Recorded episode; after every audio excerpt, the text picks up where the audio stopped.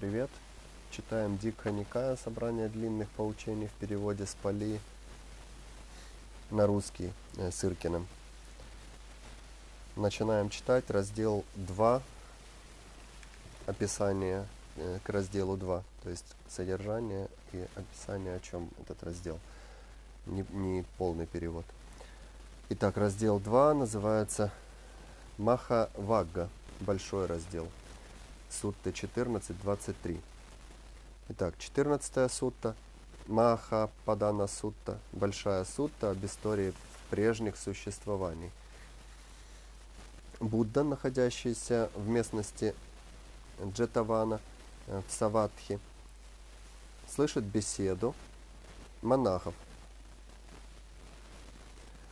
и о, о прежних существованиях и включается в нее – он упоминает о шести Буддах, живших до него в прежних мировых периодах, Випасе, Сикхи, Висапху, Какусантхе, Канагамане и э, Касапе. И о себе самом. Рассказывает о происхождении всех Будд, их родах, продолжительности их жизни, месте их просветления – называет их главных учеников, характеризует собрание бывших при них учеников, называет их главных прислужников, наконец, их родителей и города, где они родились. Затем Будда удаляется, а монахи гадают, сам ли Будда способен вспомнить все эти сведения или это божества наделяют его подобным знанием. Снова приблизившись к ним вечером, Будда поясняет, что тут действуют обе причины – и его способность, и дар божеств. Он повторяет те же сведения о Випасе и приступает к более подробному повествованию о нем. Оставив свое существование в сонме божеств, Тусита Бодхисаттва Випасе вошел в материнское лоно, чтобы родиться в земном мире. Перечисляются обстоятельства, сопутствующие этому. Великое э, сияние, разливающееся по всем мирам, женщина, в чье лоно вошел Бодхисаттва, нравственно лишена влечения к мужчинам, свободна от недугов. Она вынашивает его в чреве 10 месяцев, рождает стоя и умирает на седьмой день после родов. Будда описывает Бодхисаттву и обстоятельства, сопутствующие его рождению – Брахманы сообщают отцу новорожденного царю Бандхуме, что его сын наделен 32 признаками великого человека э, и должен стать э, или великим царем, владыкой мира, или же, если он оставит дом, то сделается странником Архатом, всецело просветленным. Затем они перечисляют эти 32 признака – Царевич растет, возбуждая всеобщую любовь, его отличают чудесный голос, совершенное зрение, способность с малых лет разбираться в делах. Отец выстраивает для него три дворца, где Випассей проводит время во всевозможных развлечениях. Э, вторая часть. Как-то раз, выехав в рощу для увеселений, царевич встречается э, с немощным стариком – Возничий объясняет ему, что такое старость, и говорит, что от старости никто не уйдет. Царевич прерывает свою прогулку, возвращается во внутренние покои дворца и предается скорби. Возничий рассказывает обо всем случившемся царю Бантхуме. И тот, боясь, что его сын отречется от царства, приказывает еще больше развлекать принца. Спустя некоторое время повторяется то же самое. Сначала, когда царевич видит во время прогулки тяжело больного, затем умершего, которому сооружают погребальный костер. Наконец, на следующей прогулке царевич встречает наголо обритого странствующего аскета в желтых одеяниях, слышит от него о преимуществах отшельничества и тут же, следуя его примеру, оставляет дом и становится странником. К примеру Випассей следует 84 тысячи человек – они также становятся странствующими монахами. Вначале они сопровождают випасси, но затем тот, стремясь к уединению, начинает странствовать отдельно от них. В уединении випассии предается размышлению о причине старости и смерти и приходит к идее о цепи причинной зависимости, в которой каждое последующее звено – причина предыдущего. Старость и смерть, рождение, становление, стремление, жажда, ощущение, соприкосновение, шесть оснований чувственного восприятия, имя и форма, сознание, снова имя и форма. Ну, мы пытались, вернее, я пытался понять эту последовательность уже в предисловии. Здесь это краткое э, ее описание снова. Возможно, э, в самом тексте будет лучше э, пояснено, так как последовательность или логика мне не совсем понятна.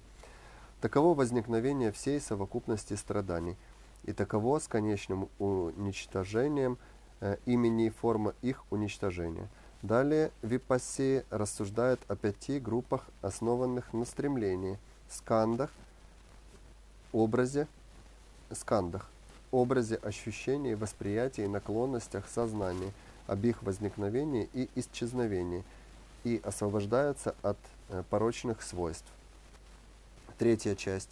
Випассия э, задумывается над тем, стоит ли ему проповедовать истину, и, не реш... и решает воздержаться от проповеди, боясь, что существа, погрязшие в страстях, все равно не поймут его – Обеспокоенный его решением, великий Брахма страшится, что мир погибнет и призывает Випассии к проповеди, которая спасет существ, чье затмение невелико. Несмотря на отказы, Випасси он трижды э, повторяет свой призыв.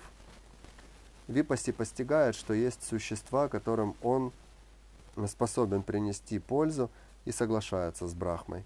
Свою проповедь он решает начать с царевича Кханды – и сына царского жреца Тисы, живущих э, в Бандхумати. Те воспринимают его наставления и, вступив в общину, как и он, становятся странствующими аскетами. Их примеру следует, э, настав... следуют наставленные э, вип... э, випассии 84 тысячи человек из Бандхумани – затем еще 84 тысячи странников, по-видимому, из других школ. Випассий решает послать 68 сотен тысяч монахов по стране для проповеди истины. Не понял, 84 тысячи и 84 тысячи, получается 168 тысяч. А тут 68 сотен тысяч наверное, 168 тысяч имеется в виду монахов, он посылает по всей стране для проповеди истины. Великий Брахма является ему и одобряет его решение. Випаси отсылают монахов, они должны странствовать по двое, а через каждые э, шесть лет возвращаться э, в Бандхумати для чтения э, Патимокхи. Те выступают в путь, и по прошествии шести лет все возвращаются в Бандхумати – там Випаси читает перед ними Патимокху. На этом Будда завершает свое повествование о Випаси. Э, затем он вспоминает, как некогда оставив свое место пребывания у подножия Салы в Уккатхе, он является перед богами Авиха, и там многие тысячи божеств поведали ему все приведенные им, все приведенное им выше – Сведения о шести прежних Буддах и о нем самом, сведения эти сгруппированы здесь по отдельным лицам, э, как в 1.16 о Випаси. Кстати, Випаси я не знаю, как, э, какое здесь э, гласное длинное. В санскрите нету такого понятия, как ударение. Есть удлиненные гласные, поэтому ну, они как бы как ударение у нас заменяются. Может быть удлиненное «и» тогда звучало бы «випаси» или «а», Э, випа, випаасе, или э, э, последнее и было бы тогда випасии. Вот, оно как ударение звучит, но на самом деле может быть две или даже три длинных гласных. например, звучало бы имя с тремя длинными гласными так. Випаасии. Это бы было имя этого монаха. Но тут нету транслитерации, а просто русскими буквами написано это имя Випаси и все. И я не знаю, э, какие-то длинные гласные, а какие нет. Говорю, как мне так кажется. Но это опять же в санскрите. Пали, может быть, я не знаю, как в Пали, но я предполагаю, что примерно тот же принцип и в Пали. Затем вместе с богами Авиха и другими разновидностями божеств Будда приблизился к богам Аканитха, где, где снова услышал о многочисленных, от многочисленных божеств все эти сведения – Таким образом, и сам он, обретя знание истины, способен вспомнить всю историю прежних Будд и одновременно наделен этим даром от божеств. Здесь речь Будды заканчивается, и монахи радуются его словам. Махападана Сутта, э, как указывает уже ее название, является в своем роде единственным в Дикханикая текстом, дающим представление о жанре легендарного жизнеописания Будды – и вместе с тем одним из ранних образцов подобного жанра, по-видимому, э, повлиявшим на более позднюю буддийскую повествовательную литературу. В связи с этим э, Махападана выступает в качестве важного источника по мифологии раннего буддизма, как нарративной, так и догматической. Таковы, с одной стороны, ее сведения о шести Буддах, предшествовавших Готтаме, история обращения царевича Випасси, более известная в своем варианте, относящемся к Готаме Будде, ряд мифологических сведений, не являющихся, собственно, буддийскими и смыкающихся в э, индуистской мифологии. С другой, здесь содержатся и важные для буддийской догматики положения. Вариант, неоднократно излагающийся в канонических текстах, э, сравнить уже в следующей сути доктрины о зависимом происхождении – учение о приходе Бодхисаттвы в мир людей, о 32 признаках и так далее. Наконец, для изучения истории Сангхи ценны, э, хотя и относящиеся к э, легендарному Випаси, свидетельства Махападаны о периодичном сборе странствующих монахов для чтения Патимокхи. как читается Э, Махавага, ну, с какими длинными гласными, и э, Махападана э, я тоже не знаю, так как нет тут транслитерации, просто русскими буквами написано и, и все. Дальше 15 сутта, Маханидана сутта, большая сутта о причинности. Пребывая э, в селении Камасадхама среди Куру, Будда вступает в разговор с Анандой – Последний утверждает, что ему ясно учение о зависимом происхождении. Будда отвечает, что есть люди, не способные понять это глубокое учение и начинают подробно излагать его. Он строит следующую цепь следствий и причин. Старость и смерть, рождение, становление, стремление, жажда, ощущение, соприкосновение, имя и форма, сознание, опять имя и форма. Затем он детально поясняет, в отличие от более э, суммарного изложения Махападану, эту зависимость в каждом ее звене. В частности, в связи с соотношением жажда-ощущения вводится еще одна причинно-следственная цепь. Ощущение, жажда, искание, приобретение, решение, желание и страсть, привязанность, завладение, жадность, охрана. Далее Будда поясняет, что учащий о своем «я», Атта, учит о нем как э, имеющим форму или не имеющим формы, и одновременно как ограниченном или бесконечном. Четыре варианта. При этом каждый из таких вариантов может относиться к настоящему или будущему, тоже относится и к неучащему э, о своем «я». Свое «я» люди считают ощущением, видана, или не ощущением, не испытывающим ощущений, или же не ощущением, не, не испытывающим ощущений. Первый вариант, связанный с ощущением счастья или несчастья, или несчастье, не несчастье, свидетельствует о непостоянстве этого «я», его э, повержен, подверженности возникновению и уничтожению. Второй и третий, как показывает Будда Анандя, логически несостоятельны лишенный какой-либо из, из этих воззрений, не привязывается ни к чему в мире и достигает совершенства нибаны. Далее Будда учит о семи, ну, э, насколько я понимаю эту концепцию, то это концепция о несуществовании «я». Лично я э, не сторонник такой идеи, тем более даже в этой формулировке, то есть э, ощущает человек свое «я» или не ощущает. Если он может то ощущать, то не ощущать, то говорить о существовании «я» некорректно. Хотя на самом деле говорить об постоянном ощущении «я» э, тут некорректно.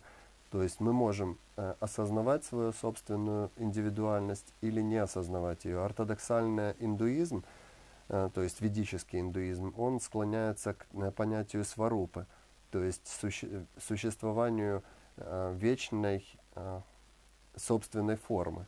То, или как это, ну, сва это я сам, а рупа это форма. А, то есть а, к существованию своей самобытности. А, и эта самобытность, она а, уникальна и вечна. Вот такая концепция ортодоксального индуизма, а, основанного на ведах, или ведантизма, скажем так. Он в этом вопросе разбегается с буддийской концепцией. Я же ну, с одной стороны, склонен к тому, что все-таки э, мы э, уже рождаемся с определенными наклонностями генетическими там, или еще какими-то э, приобретенными еще с утробы матери э, рефлексами.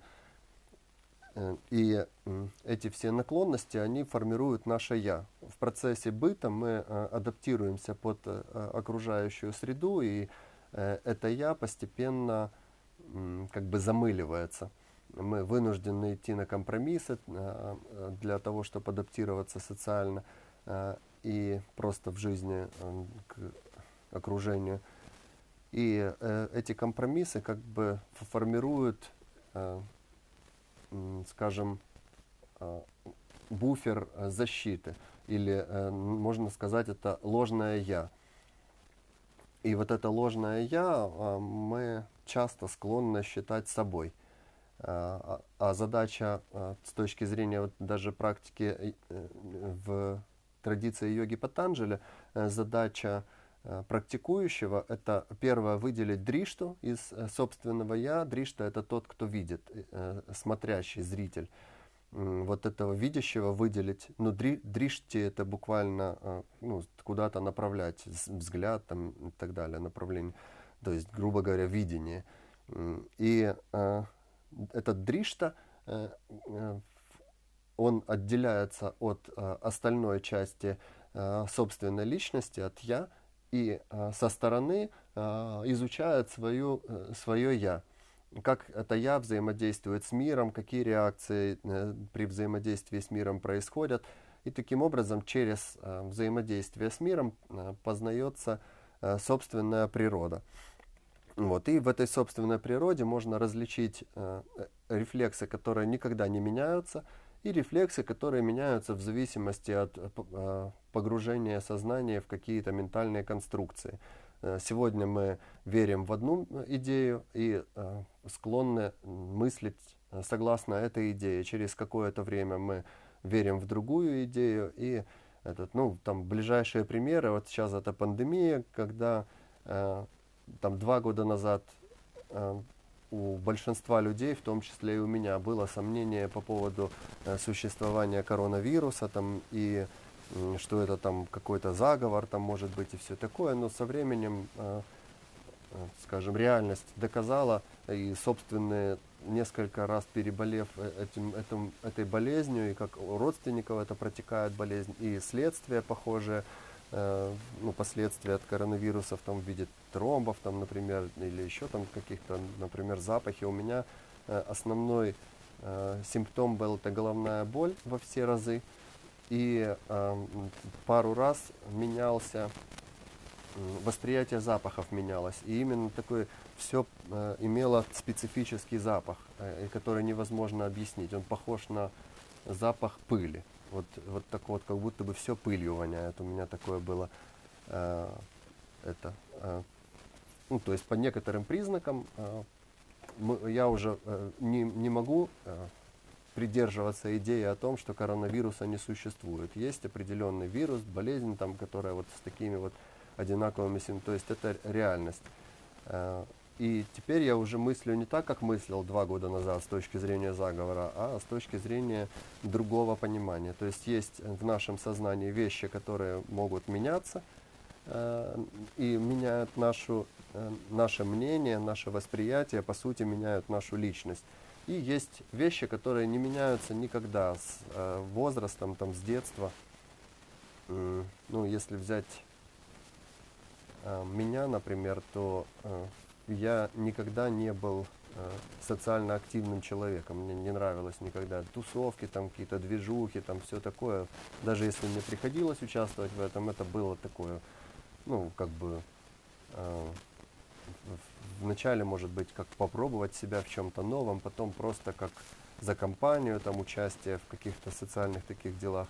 Но когда в этом отпала необходимость с возрастом, то я вообще в этом всем не участвую. Мне это не интересно. То есть оно как было с детства, так и осталось сейчас. Ничего не изменилось. Вот есть такие моменты, которые э, не меняются. И э, Дришта, то есть тот, если выделить такую часть личности, которая способна наблюдать, э, в буддийской практике, насколько я понимаю, именно это называется практикой випасаны, то есть выделение наблюдающего и отслеживание различных процессов. Невовлеченное наблюдение это еще называют, очень хороший, мне нравится этот термин. Невовлеченное наблюдение, так как есть еще термин присутствие, но это присутствие, оно там и трактуется по-разному, и как бы не совсем выражает э, вот этот принцип э, наблюдающего. Вот невовлеченное наблюдение – это очень хорошее название. Вот, и э, Дришта, то есть невовлеченный наблюдающий, способен отделить э, ложное «я» от истинного «я», и э, вот это истинное «я» э, – это есть сварупа. И там дальше развивается эта концепция в йоге Патанджали, но сейчас это как бы не, э, ну, оф-топ, это не надо сейчас. А, поэтому тут выражается идея о а, несуществующем «я», насколько я понимаю. Лично я с этой идеей не согласен. А, я не могу принять, ну, например, то, что э, она базируется на, еще на таком факте, э, который для меня тоже логически не оправдан. То есть факт в том, что все есть временно, и, а, а временно значит, э, если оно временно, то есть появилось и исчезло, и когда-то его не будет, значит оно не существует в принципе. Для меня это логическая ошибка, э, так как э, я не могу сказать о том, что муха, которая живет один-два дня, от того, что она прожила два дня и умерла, что ее и не было. Она была, и она оставила свои какие-то следы, последствия, свою какую-то инфекцию, от которой э, заразились, не знаю, животные какие-то, они заразились, ну, в общем, оставили какие-то следы, кармические, скажем так, следы. Э, все равно бесследно она не исчезла. Даже если бесследно, то есть не оставив никаких следов, все равно она была. И, по, и отрицать на том основании, что она была и исчезла, э, на этом основании отрицать, что ее нету, э, как бы логическая ошибка так же, как и с «я». Если наша личность даже не вечна, то есть появляется в момент зачатия, например, или формирования нервной системы и исчезает в момент разрушения нервной системы, даже если этот короткий такой промежуток, то есть душа не вечна и сварупа не вечна, э, как утверждают веды, в любом случае нельзя говорить о том, что э, я не существует, потому что оно не вечно. То есть тоже это как бы не, не ущербная логика, как по мне. Хотя, может быть, я не э, правильно понимаю логику буддизма, поэтому я не говорю, что э, именно это правильная э, э, формулировка э, идеи буддизма. Но э, мы вот будем читать эту книгу дальше, и в процессе как раз и разберем, я надеюсь, какая именно правильная идея буддизма, так как Дикха Никая это еще первые, первые буддийские труды, которые появились буквально в первые столетия после Будды. Итак, читаем дальше. Первый вариант, связанный с ощущением счастья или несчастья, или несчастья не несчастья, свидетельствует о непостоянстве этого «я», его э, подверженности возникновению и уничтожению – Второй и третий, как показывает Будда Ананде, логически несостоятельны. Лишенный какого-либо из этих воззрений не привязывается ни к чему в мире и достигает совершенства ниббаны. Далее Будда учит о семи э, состояниях сознания. Люди и некоторые божества, подверженные страданию, э, боги из свиты Брахмы, боги Абхасара, боги Субхакинна, достигшие уровня бесконечности пространства, уровень бесконечности сознания, уровень отсутствия чего бы то ни было, и двух областях, лишенных сознания и не сознающих, не лишенных сознания, ни одному из этих состояний или областей не подобает радоваться, постигший их связь э, с, причиной зависим... с причинной зависимостью и освободившийся от всякой зависимости, монах зовется освободившийся постижением. В заключение перечисляются восемь ступеней освобождения. Видение форм существом – наделенным э, формой, видение внешних форм существом, э, внутренне осознающим формы, устремление к мысли о благотворности этого состояния, уровень бесконечности пространства, уровень бесконечности сознания, уровень отсутствия чего бы то ни было, уровень ни осознавания, ни отсутствия осознавания, уничтожение осознания и ощущений, то есть превосходящее перечисление э, выше э, семь состояний и две области. Осуществивший эти восемь ступеней достигает совершенства и зовется освободившийся обоими путями. Итак, еще раз попробую понять, о чем тут. Во-первых, э, там, где написано, что первый вариант, связанный с ощущением счастья или несчастья, Э, свидетельствует о непостоянстве этого «я», его подверженности возникновению и уничтожению. То есть тут не говорится о несуществовании «я», а просто о его непостоянстве. Так что тут э, все четко, никаких логических ошибок нет. Дальше, лишенный какого-либо из них, из этих воззрений, не привязывается ни к чему в мире и достигает совершенства. Далее Будда учит о семи состояниях сознания.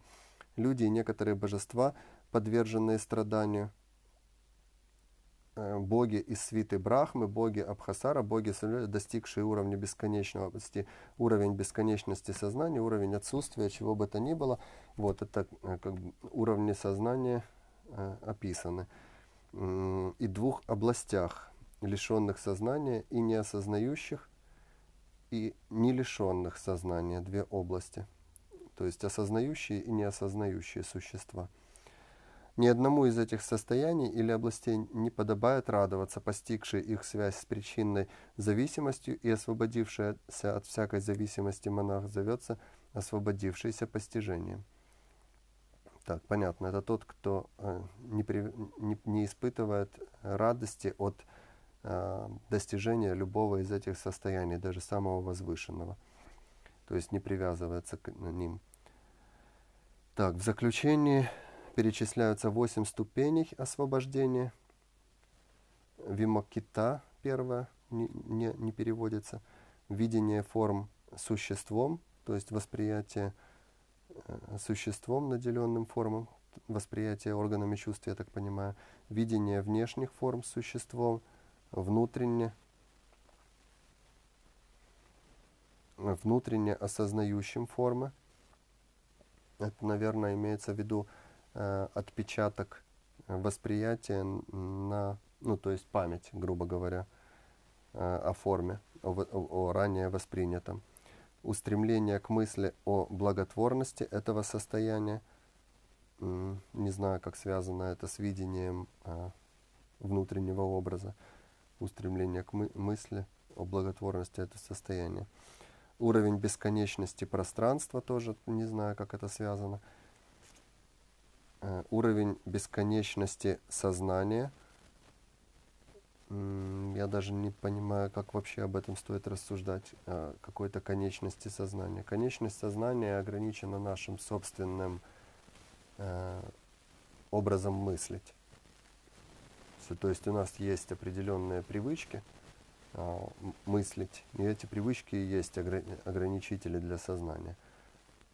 И все. Так по сути, если убрать эти привычки, а взять само чистое сознание без этих, э, это санскар называется, отпечатков впечатлений, то оно бесконечное и так невозможно его чем-то ограничить, кроме как этими веществами. Бесконечность пространства Ну, тут, да, уровень бескон... это интересная а, тема для медитации. Уровень отсутствия чего бы то ни было.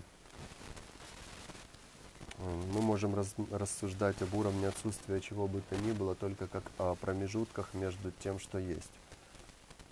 А, в любом другом случае у нас ни, никак ум не может воспринимать, так как мы уже находимся в восприятии чего-то. Поэтому только так. Эта медитация может проходить только таким способом. Всматривание в промежутки. Уровень отсутствия чего бы то ни было. Уровень ни осознавания, э, ни отсутствия осознавания.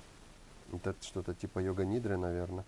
А, такое ни осознавание, ни отсутствие осознавания. Или то, что э, я часто даю, медитация расфокусированного сознания. То есть, когда мы осознаем присутствие чего-либо в уме и вокруг, но при этом не фиксируемся на этом, находимся в состоянии расфокусированного сознания или внимания. Я думаю, может, это имеется в виду. Но, опять же, трудно сказать, что именно имел в виду автор, а тем более переводчик. Уничтожение сознания и ощущений, то есть Э, превосходящее перечисленные выше семь состояний и две области – уничтожение сознания и ощущений. То есть э, перед этим было осознавание упомянуто, но тут нету э, слов на пали, и тем более на санскрите, поэтому трудно э, понимать, какой термин используется для обозначения осознавания и, и, и сознания – то есть осознавание – это способность фокусироваться и отделять э, внимание от объекта, э, на который это внимание направлено. То есть функция сознания. Само же сознание – это инструмент, с помощью которой мы можем эту функцию реализовать. А в данном случае говорится об уничтожении этого инструмента и ощущений. Ощущение – это реакция ума. То есть э, мы можем осознавать ощущения или не осознавать ощущения, в зависимости от того, насколько чувствительны наши рецепторы. Например, боль, если взять. Если мы, у нас высокий порог боли, то нам нужно более сильное ощущение, чтобы его, эту боль осознать. А, а если у нас низкий порог чувствительности, нужно меньшее, э, менее сильное ощущение, чтобы эту боль осознать. Поэтому э, ощущение я бы ближе относил к осознаванию, а само сознание э, не, не совпоставлял вместе с ощущениями. Поэтому уничтожение сознания и ощущений, как по мне, э, само, сама фраза несколько нецельная, включает в себя разнородные понятия. Э, но опять же, это всего лишь русские слова, э, что именно какими словами было это описано на поле и какие понятия под этими словами пытались донести авторы, трудно сказать. Дальше. Осуществившись эти восемь ступеней, достигает совершенства и зовется освободившийся обоими путями. Ну, тоже непонятно, что это значит. Уничтоживший собственное сознание и переставший воспринимать какие-либо ощущения, считается освободившийся обеими путями. Вот ну, такое интересное. В общем, есть над чем э, порассуждать и глубже покопать, чтобы понять, что именно имеется в виду в традиционном буддизме под этими всеми вещами. Так, в рамках э, Маханидана э, содержит наиболее детальное изложение доктрины зависимого происхождения, относящейся к важнейшим частям буддийской догматики. Этим, однако, ее значение не ограничивается. Как мы видим, здесь получает развитие учение о «я», отдельные его детали, как и в суттах э, Брахмаджала и Падхапада, позволяют проследить, как складывалась доктрина отрицания «я» Анатта позволяет проследить, как складывалась доктрина отрицания «я». Вот, так и доктрина такая есть в буддизме. Интересны и положения о состояниях сознания и ступенях освобождения, перекликающиеся с рядом аналогичных свидетельств в других суттах Дикканикая, Саманая, Саманья Пхале, Подхападе, Маха Принибане и других. Так, я думаю, на этом чтение мы закончим, а э, шестую сутту почитаем в другой раз, так как здесь было много моих собственных рассуждений, поэтому я ее оставляю отдельно.